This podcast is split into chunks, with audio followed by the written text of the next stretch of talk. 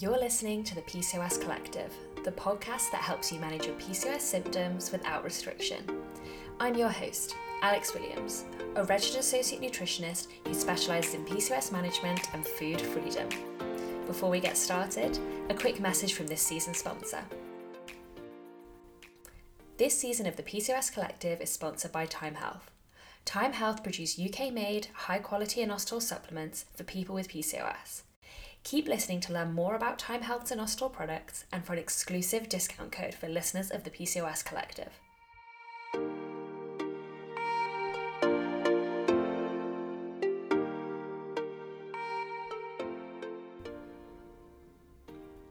Welcome to episode five of the P C O S Collective. In today's episode, I want to talk about my three top tips for managing your P C O S symptoms.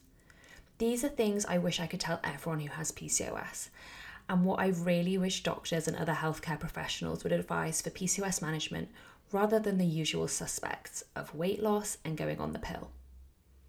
If you've ever worked with me or seen my blog posts or Instagram posts, then you might have seen that I use something I call the P C O S pathway when I work with clients. This means that I take a holistic approach, guided by the individual, to manage their unique P C O S symptoms. With this approach, we look at medication options that doctors could provide, supplementation, stress management, sleep and rest, gentle nutrition, and intuitive movement. Throughout the process, we also work on the relationship with our body and figure out emotional eating. In an ideal world, everyone could afford to work with and have access to a P C O S professional who takes this sort of approach, as it can be really powerful to regain intuition and remove restriction to help manage your P C O S symptoms. So I thought in today's episode, I could give my three top tips for managing P C O S without restriction. Please let me know your thoughts over on Instagram at The Collective Wellness, and let me know if these tips have been helpful or useful for you. So my first tip would be to prioritize rest and sleep, finding a routine that works for you. People with P C O S actually experience more sleep disturbances, which could be linked to the increased androgens, increased insulin, and mood disorders that we see with people with P C O S. We're really unsure whether P C O S leads to lower sleep quality or whether lower sleep quality exacerbates the symptoms of P C O S. Either way, we need to get our sleep in check. Low quality sleep can interfere with blood sugar regulation, something that we aim to stabilise for people with P C O S, especially because of the predisposition to insulin resistance. Poor sleep also interferes with appetite regulating hormones like leptin and ghrelin. Ever had a rubbish night's sleep and felt like you want to eat every single thing in sight? Yeah, me too.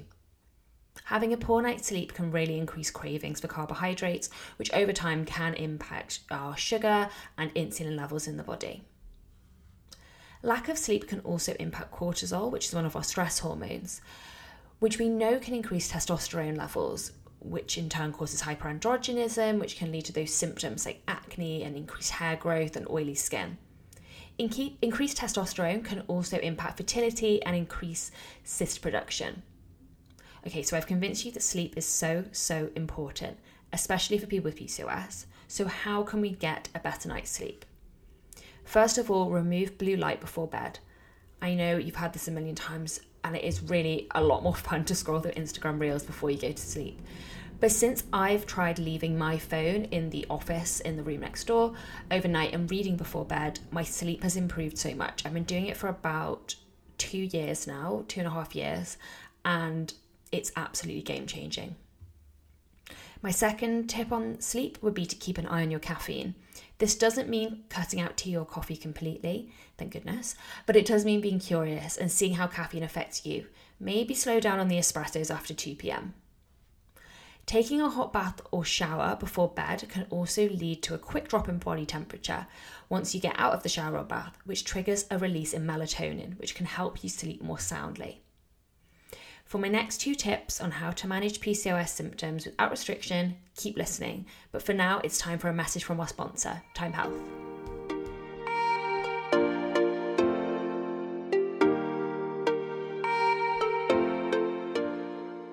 I love recommending Time Health inositol supplements to my clients, as inositol can be so useful to help people with P C O S manage their symptoms. But there are so many inositol supplements out there, it can feel overwhelming figuring out which one to choose. The reason I recommend Time Health supplements is because both their inositol complex capsules and myo and D-chiro inositol powder form contain the optimal, research-based forty to one ratio of myo to D-chiro inositol. This is believed to mirror the physiological ratio of inositol in the body and may work more effectively than taking the inositols individually. To get fifteen percent off your Time Health order, use the code the collective wellness fifteen at checkout. That's the collective wellness fifteen. Thank you, Time Health.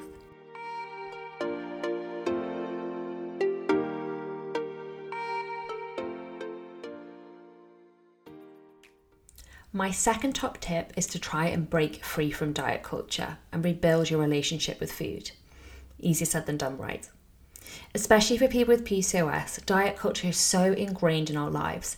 So this will take consistent work to be truly free and able to rebuild a positive, intuitive relationship with food. With this tip, it's really important to remember to meet yourself where you are. You cannot fail when you're trying to intuitive eat or trying to build a positive relationship with food, movement, and your body. It's a process, and I promise that every step is progress. Start by ditching any dieting tools. Stop eating only at specific times or specified amounts, regardless of hunger. Avoid validating your progress with external sources, things like scales, tracking apps, wearable fitness devices. This step alone will be so freeing and feel like you've lifted a weight off your shoulders. Next step is to remove any external negative influences. Detox that social media feed. Remove anyone that makes you feel negative and replace them with people who celebrate all foods, all bodies, and reject diets. Throw out or recycle those diet books and magazines.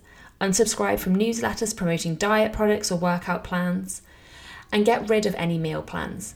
Enjoy foods that taste good and make you feel good.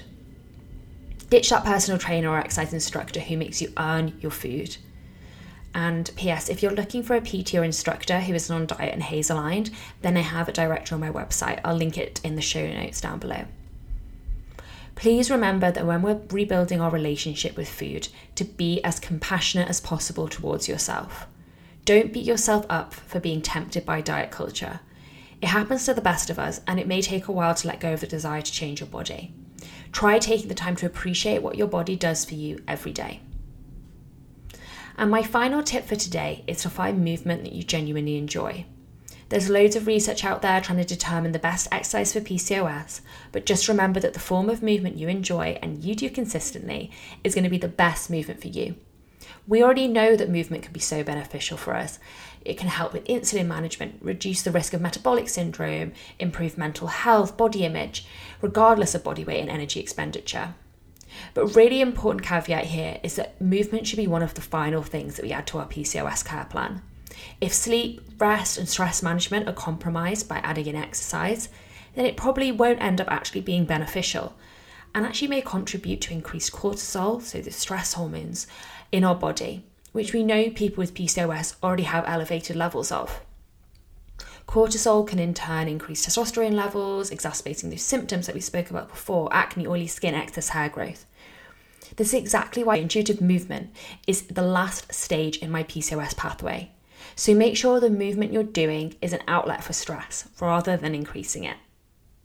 I really hope you found these tips useful. I'll speak to you next week on the P C O S Collective. Thank you for listening to the P C O S Collective. If you've enjoyed today's podcast, please rate, review, and subscribe, and join me every Wednesday for a new episode.